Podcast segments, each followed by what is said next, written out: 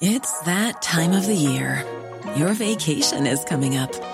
You can already hear the beach waves, feel the warm breeze, relax, and think about work. You really, really want it all to work out while you're away. Monday.com gives you and the team that peace of mind. When all work is on one platform and everyone's in sync, things just flow wherever you are. Tap the banner to go to Monday.com.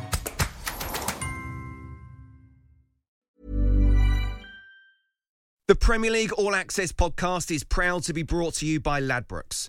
Stay ahead of all the big games in the best league in the world, the Premier League.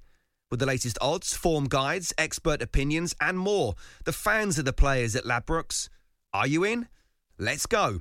Play at ladbrokes.com, 18 plus, begambleaware.org. T's and C's apply. And we are back. The Ultimate Premier League Review Podcast is here, looking back on every single Premier League game from this weekend in the company of Talksport's football correspondent Alex Crook. Hello. And the assistant editor of The Mirror, Darren Lewis. Hello.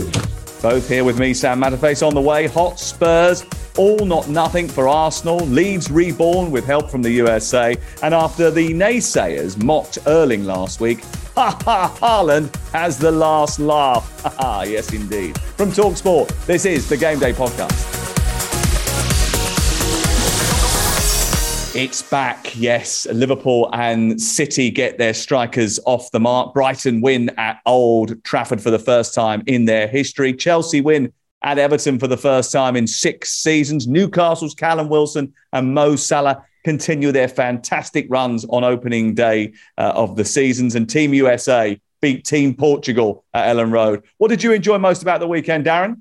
At City, uh, that was a bloodless, ruthless, Barcelona like performance from them. Uh, I've seen a fair bit of West Ham over the years, and obviously a lot of them under David Moyes, but they were just nowhere near City. Uh, and let's just put Haaland to one side. City themselves, outstanding. The performance of the weekend. Yeah, difficult to do putting Haaland to one side, as uh, every single one of those West Ham defenders found out pretty quickly. Um, now, listen, Crook, just wipe away a couple of those tears. Just that little one there that's still shining, twinkling in the light. Just, just, just, just get rid of it. Focus on the positives if you can, just for a second, and tell us what you thought was the best thing about the Premier League weekend. I enjoyed Kiefer Moore's late header for Bournemouth against Aston Villa. Fantastic story. Uh, a player who 10 years ago was working as a lifeguard while playing non league football for Dorchester and is now a Premier League goal scorer. And all being well, will be playing at the World Cup as well. Oh, that's, that's nice. So you all, all, managed to work in a reference to seagulls there, because if he was working as a lifeguard on a beach, you would have noticed the seagulls. And he is a big giant. And talking of giants, let's talk about the Manchester ones. One in particular that got slayed this weekend.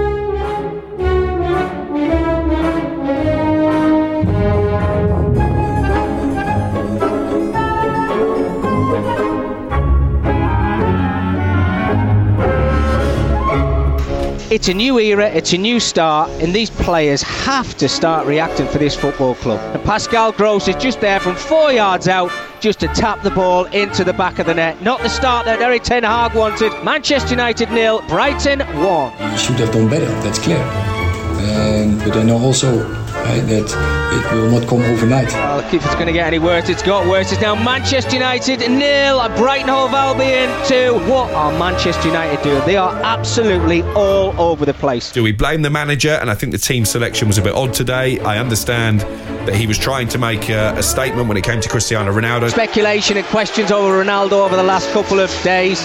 No, is he going to stay at Man United? Is he not? Well, look, they need him now, and he has to come up with the goods yet again. There is a bit of responsibility on Ten Hag. He made a triple alteration at the start of stoppage time that just checked any momentum that Manchester United had. Why on earth is Erik Ten Hag waiting until the 89th minute and 30th second to make big changes like that? It is unbelievable. Final whistle has just gone.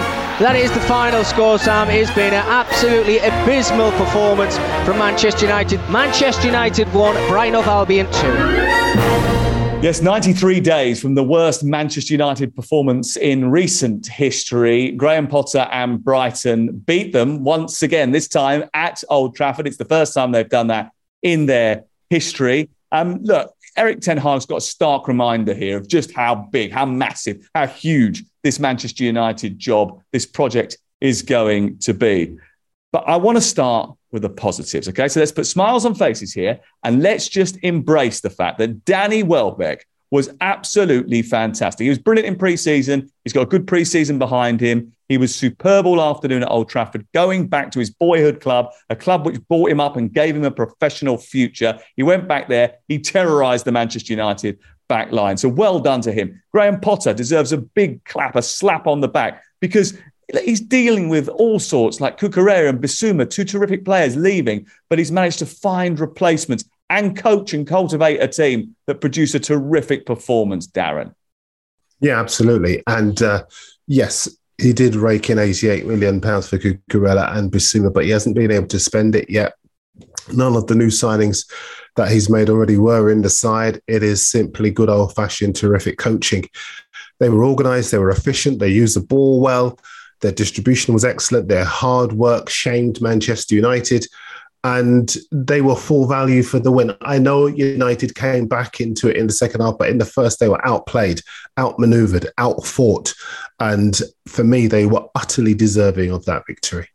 Look, the other side of the ball is probably where we're going to focus a lot more of our attention. Uh, and, and that's where the headlines are this morning. You're waking up, you're listening to this podcast, or you're coming home from work, you're listening to this podcast. Everyone's been talking about Manchester United all day and just how bad they were. It was no secret, though, that this team needed a complete overhaul at the end of last season. You know, we all knew that they needed new players, and it hasn't happened. We haven't seen that occur. No striker, played in the team on Saturday, on Sunday afternoon, wasn't selected. They went with a false nine, Eriksen. At times it was Fernandes. Look, at least seven players who started that game, if we are honest, came in on the back of a terrible season. This revolution that we were expecting when Ten Hag walked in the door certainly hasn't happened. The truth is, is coaching is one thing, right? You can change a lot with coaching, but if you're not up to it, you can't do it, or you won't do what the manager is asking you to do, you've got absolutely no chance. And Manchester United were well beaten today, Crook.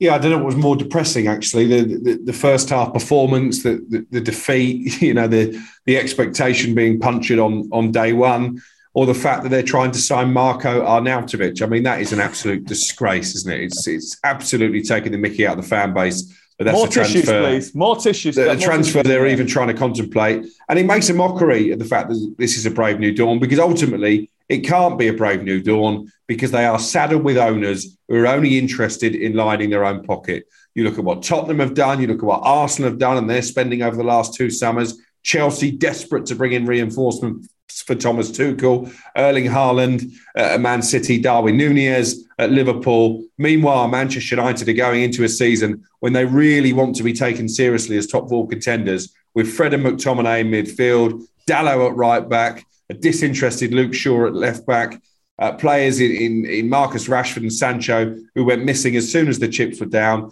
Unless they make significant signings between now and September the 1st, and, and more than just Frenkie de Jong, by the way, Manchester United have no chance. How are the owners to blame when players don't want to come to the club?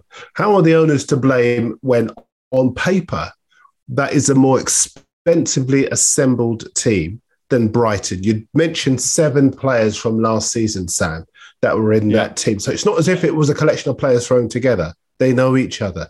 How is the ownership to blame if John Murtough, Darren Fletcher go for Ten Hag instead of Conte, who would have got those players fitter, who would have cracked the whip, who would have instilled discipline in that squad, how are the owners to blame for all of those things? They want to spend the money. But nobody wants to come. Do they want to spend the money, Darren? Come off it. Well, they yes. don't want to spend their own Timber, money. They want to spend the money they've leveraged against the football club. Frenkie de Jong's an easy deal to do. It's not very palatable. Just go and pay him the 17 million pound that Barcelona But owe he doesn't and wanna he'd be at Old Trafford Crook. by now, in my opinion. But. Crookie doesn't want to come. he can't not want to come. They spent three months chasing this player. That is just ludicrous if that is the case. And you mentioned Darren is. Fletcher uh, and Arnold and Murtough.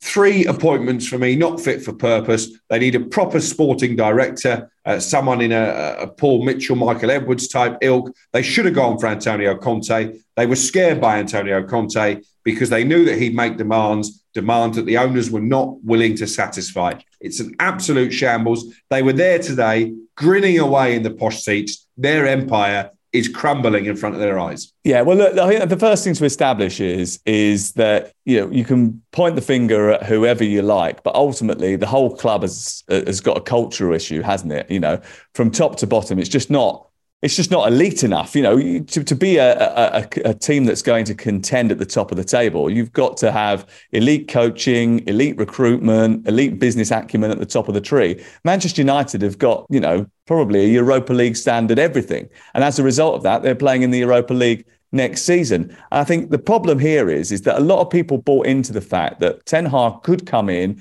and he'd obviously got some clear ideas about how he wants things to, to pan out. But I wonder whether or not, actually, the guy who's been so quick to instill his new methods, he, he, he wanted to ditch the usual routine and have the pre-match meal at Old Trafford. That disrupted a load of executive boxes, all a little bit superficial. It's like moving the salt and pepper around on the table and trying to make things look a lot better. Ultimately, the real proof is how you play. And they made a dreadful start to the game. Literally within 15 seconds, you knew this was going to be an incredibly tough day for Manchester United. So, where does that come from?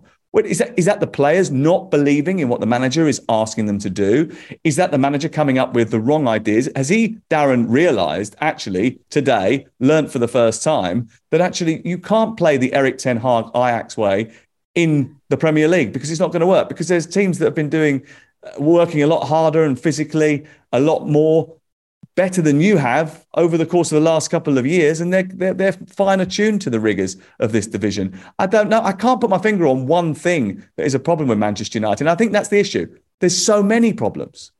Yeah, absolutely. Um, and that's even before you get anywhere near Ronaldo because he didn't start the match, and the onus was on the players that did to show at a very basic level some hard graft, roll their sleeves up, and actually represent the shirt with the the respect it deserves. And they were shambolic. And you know, there are players who come out and they're talking, we're going to be better and we're going to do this. Actually, I think for once, and this goes against what I believe because I, you know, listen, I'm an assistant editor of a, new, of a newspaper. I always want people to talk. Um, but I think for Man United, the only talking they can do is on the pitch, and they're not doing it at the moment.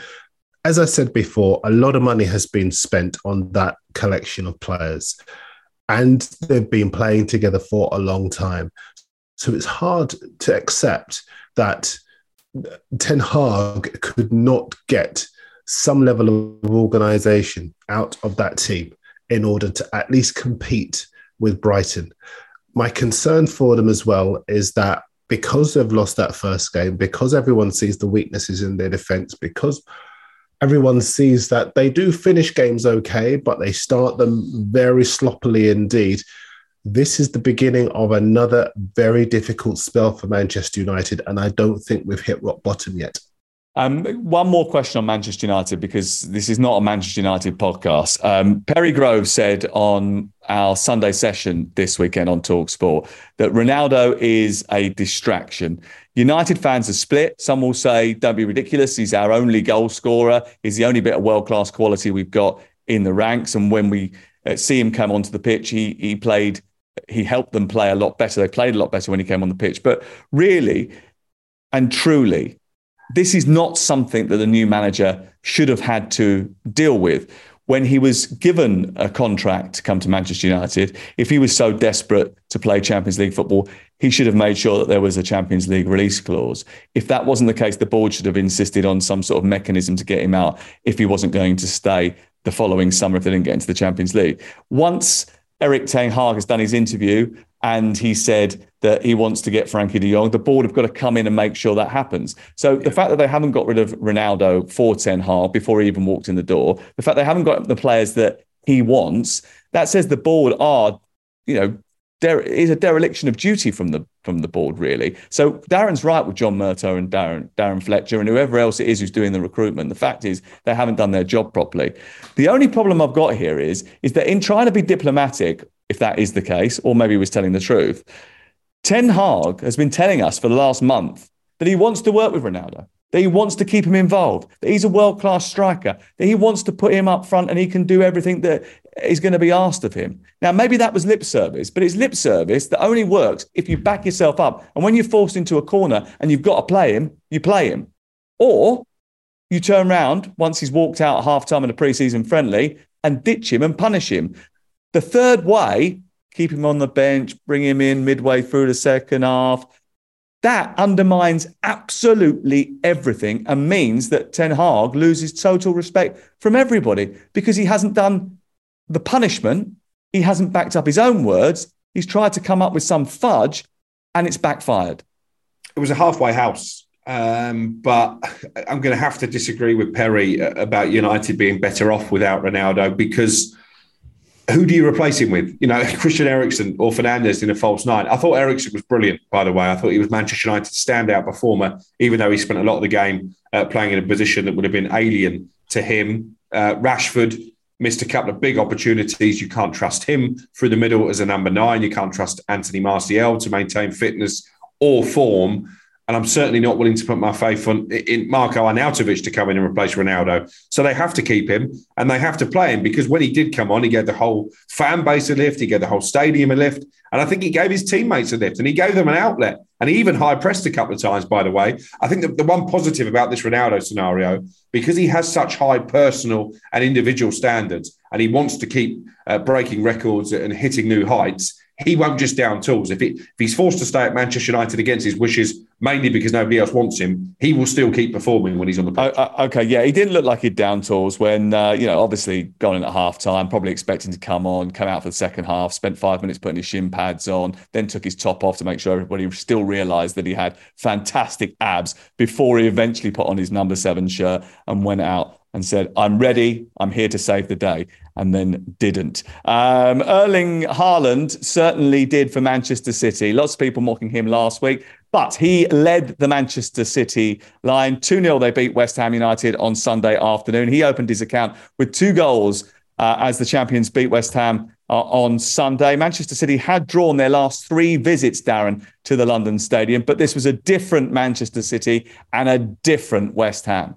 Well, you're going from the ridiculous to the sublime, aren't you? Because I think, as far as City are concerned, they've been running the club the right way for a very long time. And even though they were winners of the Premier League last season, they've realised that they've got to move players on. It's quite striking. You know, one of the players they moved on, Raheem Sterling, won the league four times, scores goals from the wide areas. He's influential for England. He's still only 27.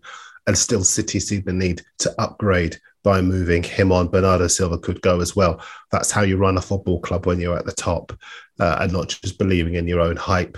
Um, and rather than trusting players who are 38 uh, and are not the future, this boy is the don't future. Be, don't be ageist, Darren. Don't be ageist. I mean, as the elder statesman well, of this podcast, we embrace your abilities, even though you're closing in on pension age. and I'm 40 today, by the way. Well, there you go. We embrace yours as well. You see, he can't be 40 because I went to his 40th birthday. He's had three birthdays since then. Is that the official one then? Uh, is that the Queen? But uh, listen, I, I, must just say, I, I, think as far as Haaland is concerned, in a footballing context, the age thing is, is entirely appropriate because the top teams in England they refresh their sides. United, when they are at the top, they would refresh their side routinely. This United is hanging on to old players, recruiting older players, and they're falling behind. As far as City are concerned, they're leaving them in their dust. And in Haaland, we are seeing one of the truly great talents of European, I'd argue, world football uh, now starting to take flight. He's going to score 25 goals easily. And I think once as long as he shows a bit of patience, Wayne Rooney was in the Sunday papers talking about that. Wait for the players outside the box to do their best work and serve chances up on the plate for him. He will fill his boots. Yeah, Crook. Um, Roy Keane said on uh, Sky on Sunday he could get 30 or 40 goals. Can you see him breaking the record set by Mo Salah for a 38 game season, the 32? Every chance, every chance. I think he, he, he guarantees goals. He, he, he, lives for goals. The second goal impressed me because he had an option uh, to lay the ball off to a teammate to his left hand side. That was never ever a possibility because he is someone who just loves finding the back of the net. And it was such a clinical finish as well. The nonchalant celebration barely broke into a smile post match because this is just business for him. He he, he is a, a, businessman who deals in the commodity of goals, and the fact that even in the space of a week, um, the, the, the, difference in the wavelength between uh, Haaland and the rest of his teammates was so striking. I, I think he's going to be very difficult to stop, and I think therefore they're going to be very difficult to stop as well. Yeah, very impressive. And just remember, a week ago, everyone was laughing at him because he missed one chance in the Community Shield. I don't think there'd be too many giggling uh, now. A uh, quick word on West Ham. They did look there for the taking, didn't they? Because despite a summer of rebuilding, they somehow contrived to start the season with just one fit centre half. Then they lost Fabianski to injury. Alphonse Areola came off the bench and within seconds had given away a penalty. It wasn't the great start that uh, David Moyes was hoping for, Darren. No, it wasn't. And if anything, even though they were outclassed, it was a, a, a stark wake up call for the club, really, because they cannot possibly afford to start. Well, once the window closes, they can't afford not to have more reinforcements. They need more up front. They need an, another left back. They need another centre half. They need more in midfield as well.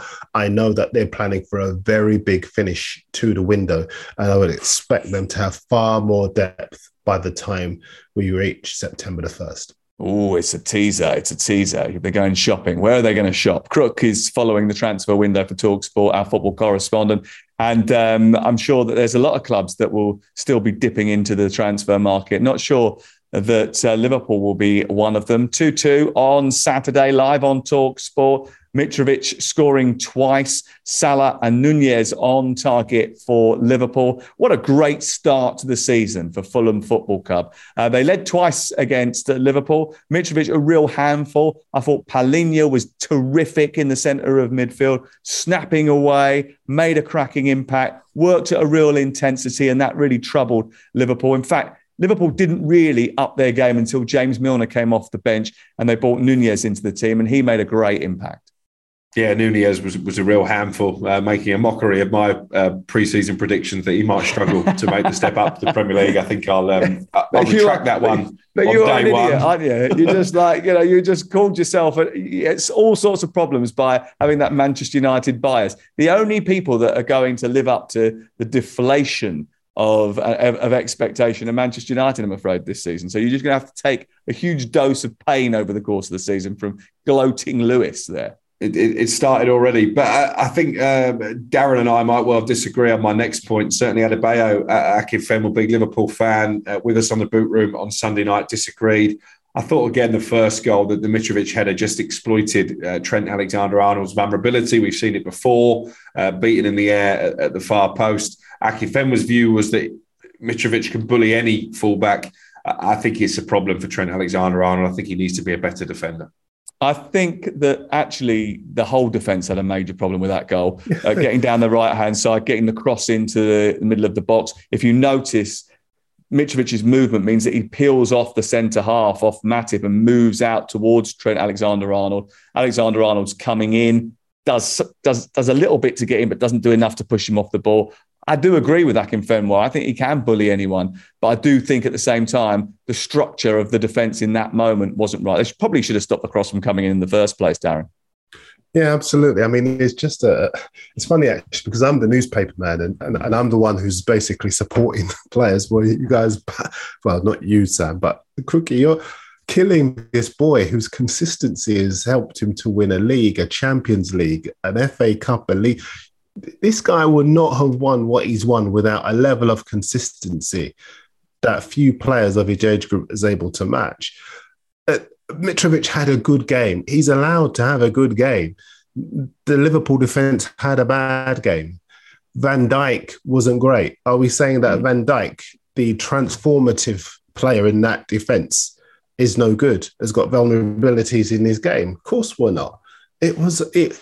It's okay for Mitrovic to have a good game, you know, and he scored a terrific goal, and Fulham were, were really good.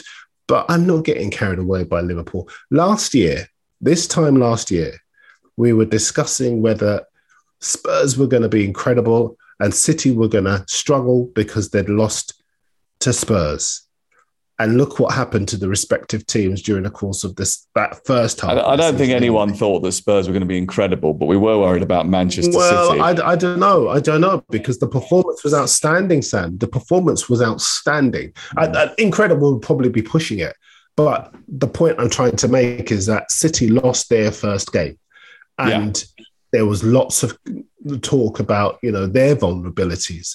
And they responded superbly well. And I think Liverpool will do that as well. They are too good, too organized, too classy, too consistent not to bounce back from this. And I guarantee in a couple of weeks' time, we'll be eulogizing about them all over again. Look, look, I think they had a bad day. I thought Salah had a bad day actually, and um, you know he scored a goal which he didn't know too much about, um, and he created a goal which was a delicious sort of combination with Nunez, but he didn't get involved much. Actually, the biggest threat they had was Luis Diaz. But I think overall, sort of the, that penalty that Van Dijk gave away, which was the first penalty that Liverpool have conceded in 52 Premier League games, sort of summed up their day, really. They just weren't on it. They just weren't at it. And that was a bit of an issue. Um, Jurgen Klopp uh, caused headlines for whining about the schedule, right? Uh, comparing it to climate change. Now he's moaning about the pitch being too dry. Um, that was one reason that they didn't play quick or sharp enough. He was frustrated, though, wasn't he, with uh, the performance because the draws last season cost them the title, really, because they, I think they lost less games than Manchester City over the course of the campaign. Yeah, and listen, you can't win or lose a Premier League title on the first day of the season, but you can make a statement and lay down a benchmark. Manchester City and Erling uh, Haaland did that. Liverpool didn't. And uh, listen, I think at the end of the season, if you draw at Fulham, it's two points dropped. It's not a point gained. Yeah, I um I still think Liverpool win the league, so I, am sure they'll bounce back. I love Nunez. I think he's a terrific asset to the Premier League. Haaland looks great. The shootout between these two clubs is going to be fabulous. I tell you what, we are going to go on some ride with these two teams. Liverpool's midfield's a bit of an issue though, Darren, isn't it? No Oxlade Chamberlain, no Jones, no Keita. Now Thiago's got a hamstring injury. I doubt they're going to bolster that area because they've got quite a lot of players that belong to them, even if they're not all fit. But fitness is uh, sort of caught up with them here as far as Klopp is concerned, he's not showing himself afraid to promote kids from uh, the lower, from the junior ranks, basically. So I think he'll find a way to get past that. He still does have a lot of options at his disposal. I don't have any concerns about that. As I said, it's very early days, and with the firepower that he has, he can configure a team to be able to bounce back from this. It's normally the case that Liverpool are able to do that. So I don't have any concerns about them at all. I was a little bit disappointed that the uh, Riverside uh, stand wasn't fully open uh, for this game because um, there is a swimming pool right at the very top of it, as part of a sort of health club. Uh, my mission this year is to get a commentary game at Craven Cottage and have a dip all at the same time. Um, so yeah, I'm Could quite happy for us that can we have a, a, little pool party up there? That would be good. It'll make a splash. Uh, right. Talking of making a splash, Arsenal uh, had a good first Friday night of the season as we started our live coverage of Friday night football on Talksport.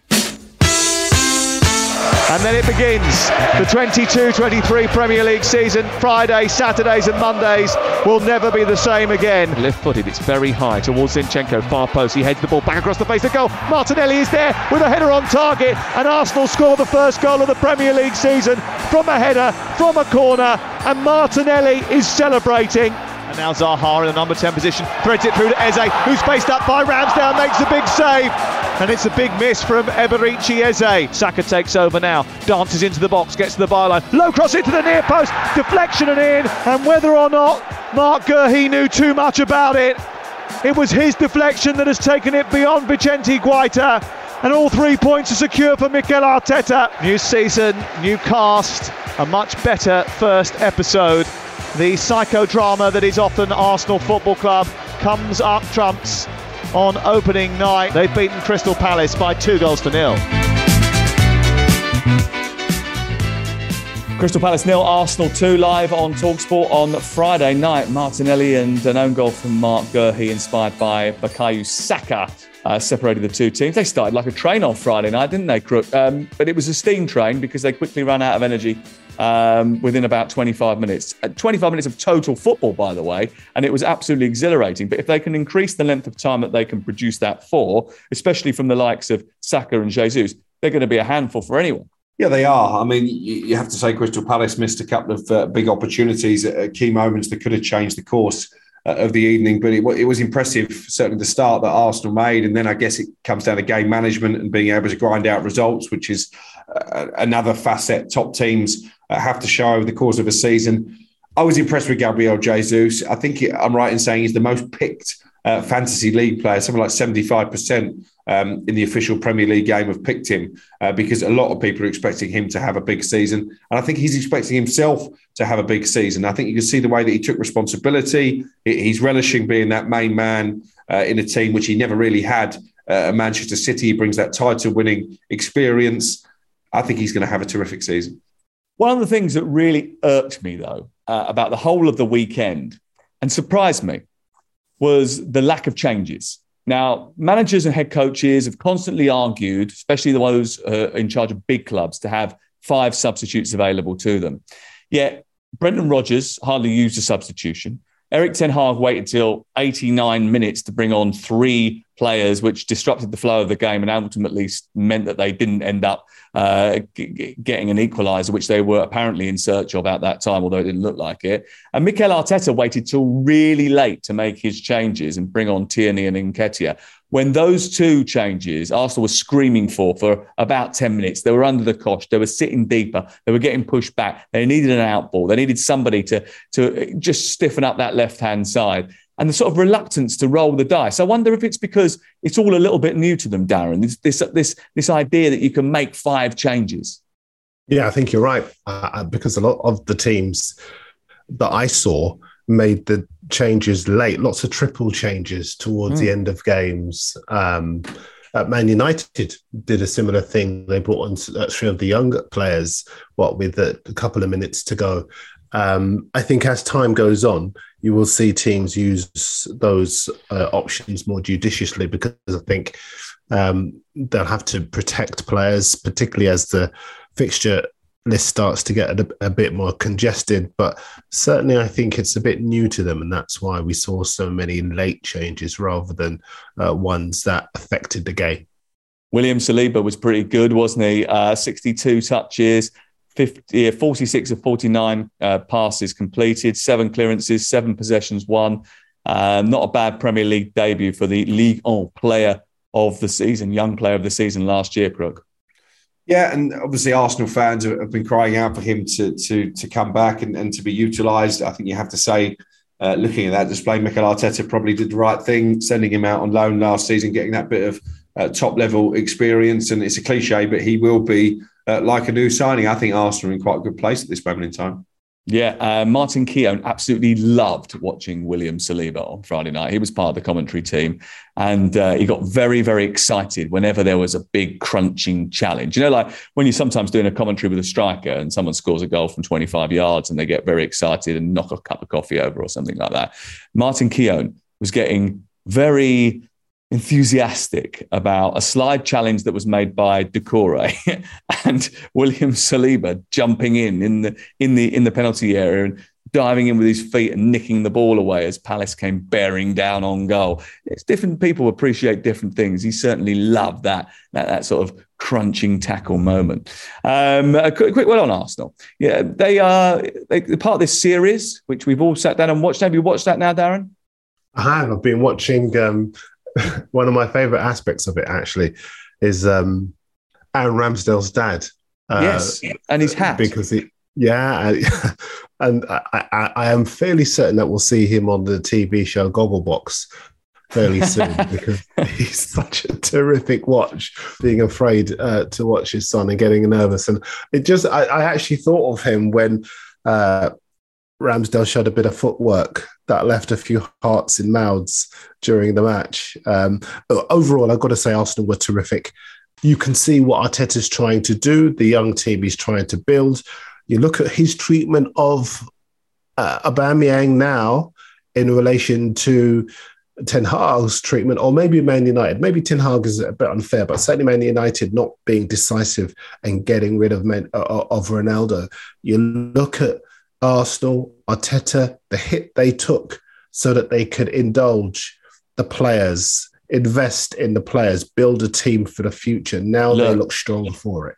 The, the boy said to you, trust the process. Maybe Manchester United need to trust the process, trust Arteta's process. That's what you got to do. You just got to cut your losses, get out of there, and crack on. Um, the reason I mentioned the All or Nothing documentary is because um, Arsenal are all or nothing, aren't they? They win or they lose. Um, because none of their last 18 Premier League games has ended in a draw, which is the longest run without a draw in the competition among the 20 current sides, uh, while only once have the Gunners had a longer such run, and that was four years ago. I mean, it's an amazing run of results without a draw. Well done uh, to them. I thought tactically it was really interesting because in the first half, you sort of saw Zinchenko playing as a, um, a left back that strayed into midfield, and Xhaka would go out wide left and that sort of caused a bit of confusion for the Palace midfield. It took them a little while to get to grips with that. In the end, I think Palace realised that the best way to sort of get round um, Arsenal's high press is is to bypass it completely. Get Joachim Andersen on the ball. He was pinging long diagonals from one end to the other, and that changed the nature of the game really. And that was uh,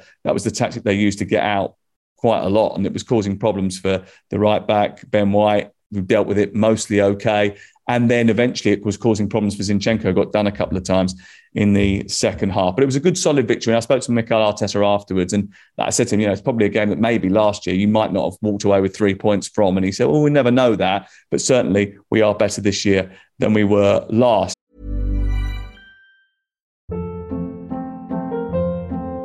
Hold up. What was that? Boring. No flavor. That was as bad as those leftovers you ate all week. Keke Palmer here, and it's time to say hello to something fresh and guilt-free. Hello Fresh. Jazz up dinner with pecan-crusted chicken or garlic butter shrimp scampi. Now that's music to my mouth. Hello Fresh. Let's get this dinner party started. Discover all the delicious possibilities at hellofresh.com. Life is full of awesome what ifs, and some not so much, like unexpected medical costs. That's why United Healthcare provides Health Protector Guard fixed indemnity insurance plans to supplement your primary plan and help manage out of pocket costs. Learn more at uh1.com.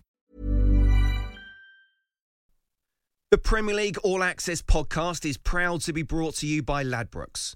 There's a lot more to those 90 minutes than what goes down on the pitch. With the latest odds, form guides, and expert opinions, you'll know the score with Ladbrokes. Odds update on Talk Sport with Ladbrokes. Are you in?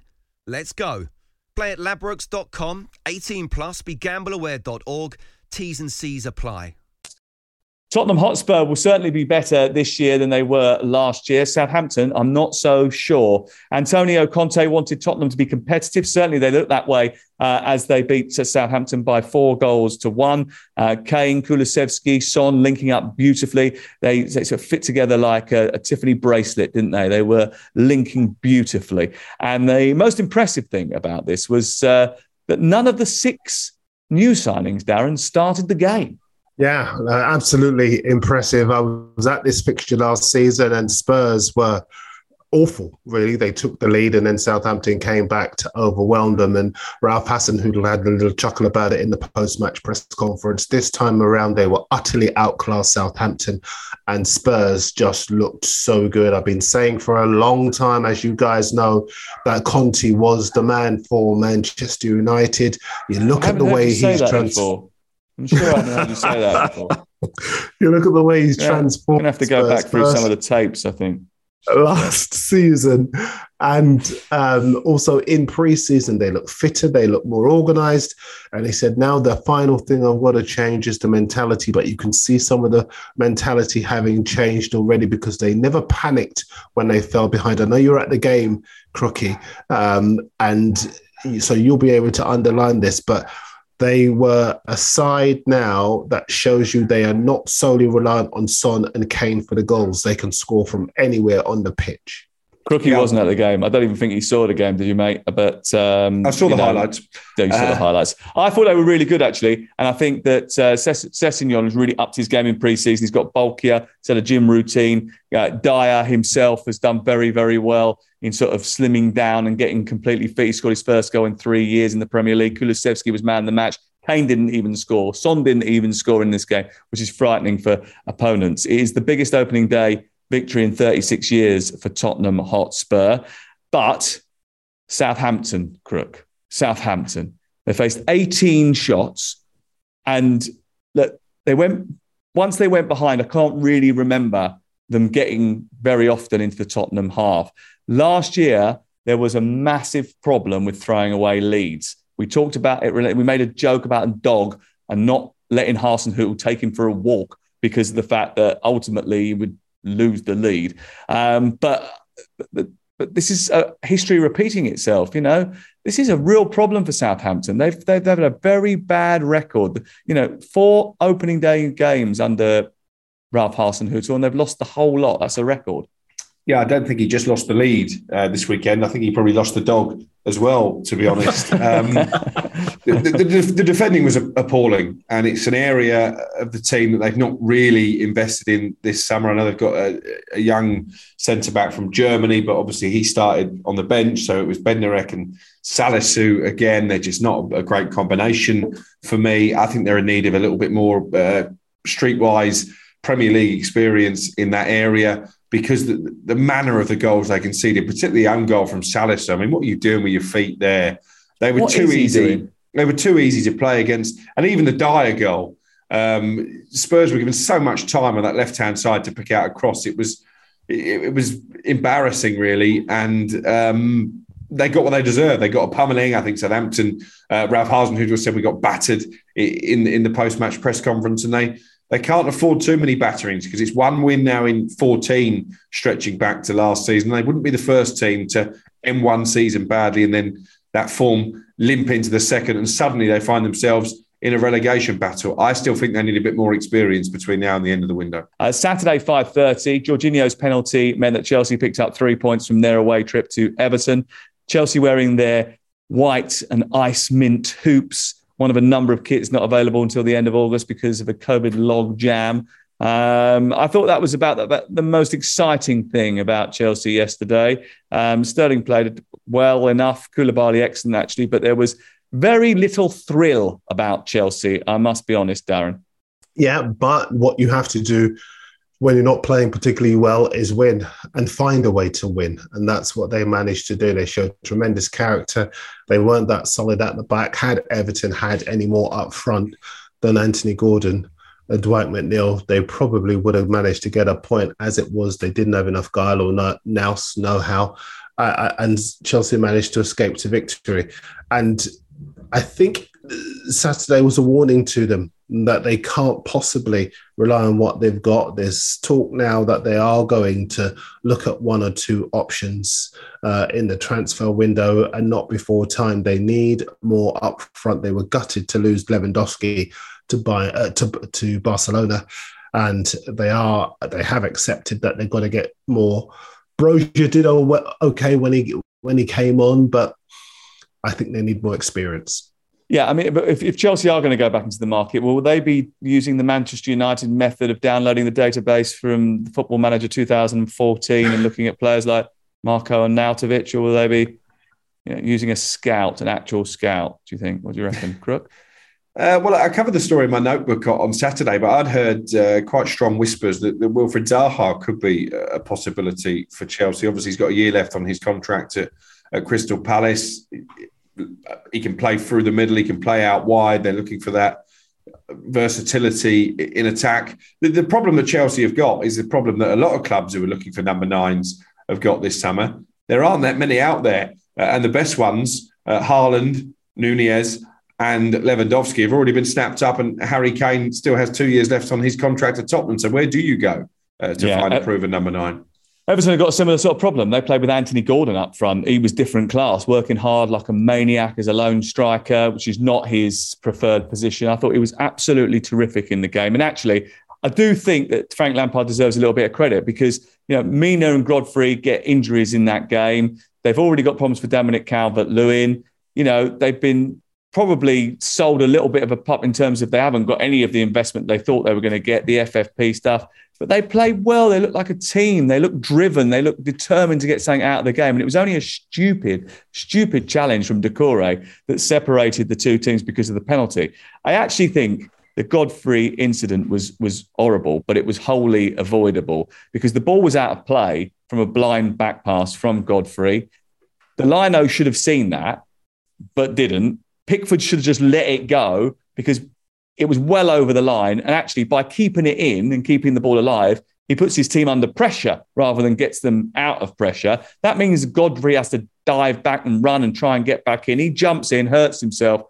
And yeah, it's just a, it's just a nightmare scenario because he's a good young player. And now they're going to have to replace him. I think they might get Conor Cody. That's what they're trying to do. I know that Southampton have uh, expressed an interest in him as well, but as I understand it, Cody lives about 10 minutes from the Everton training ground. His son's already in the academy, and I think he's probably likely to go to Goodison Park. So that may well be something that happens in the next couple of days. I think it's right, done. Still, it's done. You think it's done, do you? Think it's done, Yeah. dusted? Yeah. Yeah, well, I knew they'd had a conversation um, late last week, but I think yesterday's event sort of made them push the button. Saturday's events made them push the button on that. Um, okay, let's uh, get to four more remaining fixtures. Leicester 2, Brentford 2. Um, substitute Josh Dasilva with a late rocket, and boy, what a hit it was. Salvaged Brentford a point as they come back from two goals down to draw 2 2 in the Premier League. Um, Brendan Rodgers, I, I just don't get um, the negativity around Brendan Rodgers that has sort of been coming out of Leicester for quite a while now.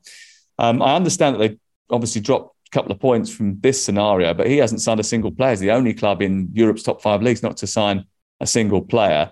Tactically, he was getting pulled apart on the uh, Sunday session. What, what did you think of, of how he reacted to that second half, Darren? Well, they're throwing two goals away. So I, you would have to say that that pulling apart was justified because if you go 2 0 up against Brentford, you've got to be holding on to that lead at home. And they were unable to do that. And I, I'm not so sure that bodes well for the season. Bear in mind, too, they've lost players. They haven't signed anyone. They're about to lose Fofana, with Chelsea coming in big, very big for him. There's a separate debate to be had, maybe on another week, as to whether uh, that many of the players that have gone for between 70 and 100 million pounds in the Premier League have been successes. The only ones I can think of are Alisson and Van Dijk. The others, uh, the jury's either out or they've been disappointing. Uh, Kepa Arrizabalaga, So Harry Maguire. Kai Havertz. Kai Havertz, has he been a, a, a massive success? I think we're being I mean- sarcastic, actually, Darren. There you go. Um, look, in, in terms of, I, I, I knew you were when you said Harry Maguire. To be fair, um, I didn't. That was him. That was him. I didn't say anything about Harry Maguire. I like Harry Maguire. But look, I, I, I just think as far as Leicester are concerned, no one's having a pop for the sake of it at them. They're not in a great position. Uh, but it did look when they went 2 0 up as though they were going to answer all of that negativity ahead of the weekend in the right way. Blowing those three points will only increase the concern around the club that it could be a difficult season. What is wrong with Brentford, by the way? Why do they not start playing to the second half?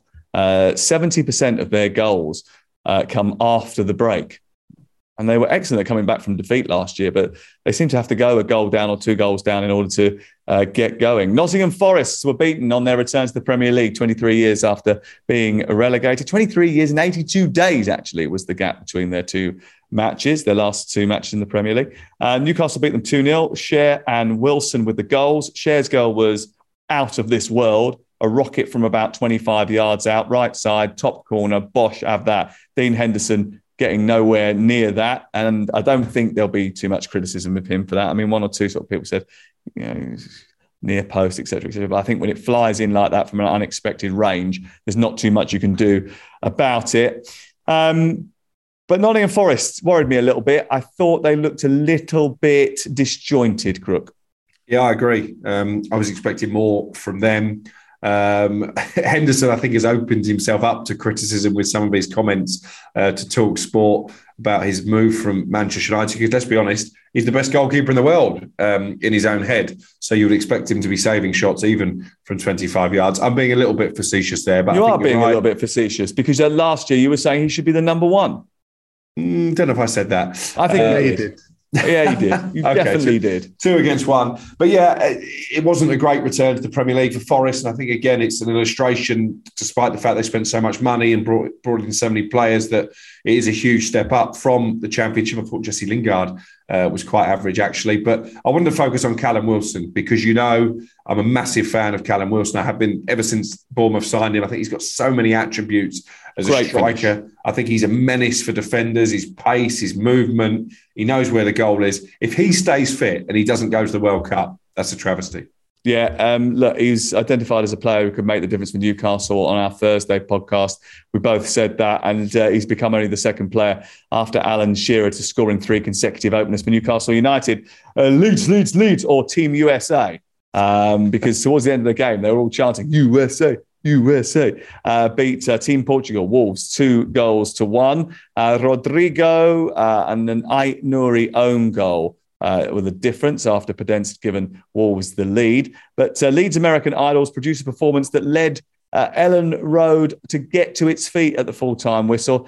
Brendan Aaronson is claiming the second goal, even though it's credited as an Aït-Nouri OG. Um, but um, I thought they responded well to going a goal down, Darren.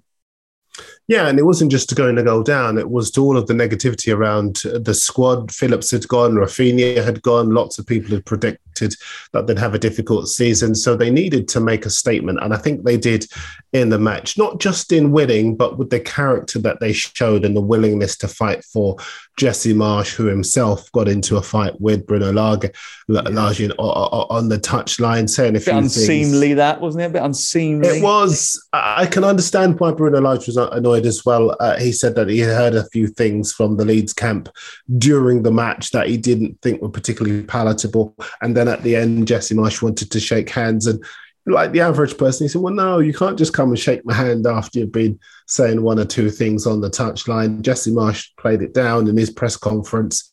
Um, but, you know, we're all human and you can understand why Bruno was a little bit annoyed. But as I say, I'm, I'm particularly pleased for Marsch because I said this when he arrived at the club last season lots of people expected him to fail. There's this snobbery towards American coaches who come into the Premier League, into English football. People don't expect them to get the game, understand the game, be good at the game. And he's shown that he is a good leader of men and he's been able to keep them safe and get them off to a good start. Yep. Um, Wolverhampton Wanderers, a bit worried about them. They've got long standing problems. Bruno Lage said they were the better team during the match, but they haven't won now in any of their last eight league games stretching back to last season. Obviously, I haven't got a striker. They're playing Podence as the false nine, and uh, they just looked a little bit short for me. And they should have given away a penalty in the first half when Jose Sá came out and smacked Christensen one on the chops. Yeah. He was one of the best goalkeepers in the league last year. Brilliant to have in fantasy football, but this year I'm not so sure he's going to have as good a time. Crook. And well, just in terms of uh, reinforcements, I think Bruno Lage came out after the game and said that they needed to, to dip into the market. I think they're going to do that. Um, they're progressing, as I understand it, for a move uh, involving uh, the, the, Valencia attacker, playmaker, if you like, wide man. I think he's quite versatile. Uh, Gonçalo Guedes, £27.5 million. The concern is, does that mean that somebody might be on their way? Because, of course, Nottingham Forest is still keen on Morgan Gibbs White. Guedes, Guedes, um, just check nationality of Guedes. He's Portuguese, is he? and his agent might be a certain George Mendes. God, he'll fit right in. Uh, Bournemouth 2, Aston Villa nil. Bo- uh, Aston Villa stunned by Bournemouth uh, as the Cherries, whose lack of spending led many to predict they might be ripe for the picking. Um, scored the fastest goal of the day and capped a good performance with a clincher 10 minutes from time. Uh, Alex, you were at this one. You're going to enjoy telling us how bad Aston Villa are. Yeah, there was no fluke about it for Bournemouth, uh, to be honest. Uh, a couple of standout performers. Jefferson Lerma deployed as a, a makeshift centre back so that they could play with a back three that Scott Parker uh, wants to go with this season. great in both boxes, pops up with the early goal and defended really well as well. Kiefer Moore, as I've already mentioned, fantastic header. Marcus Tavernier, who Scott Parker told me on Thursday that he wasn't completely convinced he was ready uh, to make his debut, having only been in the building a week. He was ready. He was absolutely terrific. And I think he's one to keep an eye on in the Premier League um, this season. They were very physical. Uh, Bournemouth, Scott Parker made no apologies for that. He said afterwards, we want to be horrible to play against, particularly here at the Vitality. They were certainly that. But Villa were dreadful. Uh, Diego Carlos bullied by Kiefer Moore. That would be a worry considering the money they spent on him. Kamara in midfield wasn't in the game. Coutinho may as well have been on Bournemouth Beach. He had so little impact. Danny Ings did okay up front, but I'm still not convinced he's going to bang in the goals.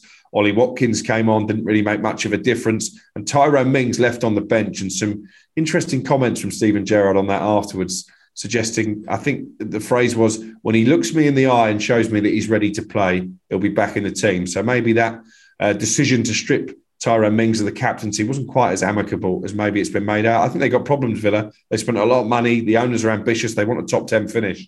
They look miles off that to me.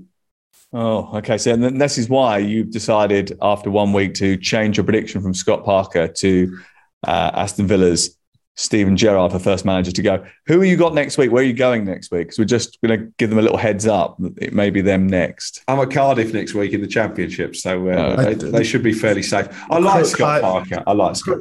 We know you like Scott Parker because you slagged him off for about six months, and now he's your mate. He's you know you think he's great. Go on. Look, I've got a sickle and a black um, uh, hood, if you like, because you are the Grim Rupert. Yeah. I think it's just grim, actually. You remind me. You remind me of Avram Grant. Whenever a manager was in trouble, you'd always see Avram Grant sitting in the stands. yeah, how he was at Fratton Park by the way. He was at Fratton Park on Saturday. Yeah, I was going to say. oh dear. Listen, it's been great to uh, spend the evening with you both, as always. Uh, Game Day podcast returns on Thursday. So, Thursday afternoon, we'll be previewing all the weekend's action. We've got our first Monday night football upcoming next week. So, we'll look into that. It's Liverpool against Crystal Palace. Uh, Game Day returns next Saturday. Remember, download the podcast, tell all your friends about us, uh, get involved on Twitter as well. Darren is on there at Mirror Darren. Crook is on there. What you at Alex underscore Crook? Correct something like that. And I'm at Sam Matterface. If you want to get in touch, we'd love to hear from you. This is the Game Day podcast from the wonderful Talksport. We're powered by fans. That's why we want to hear from you.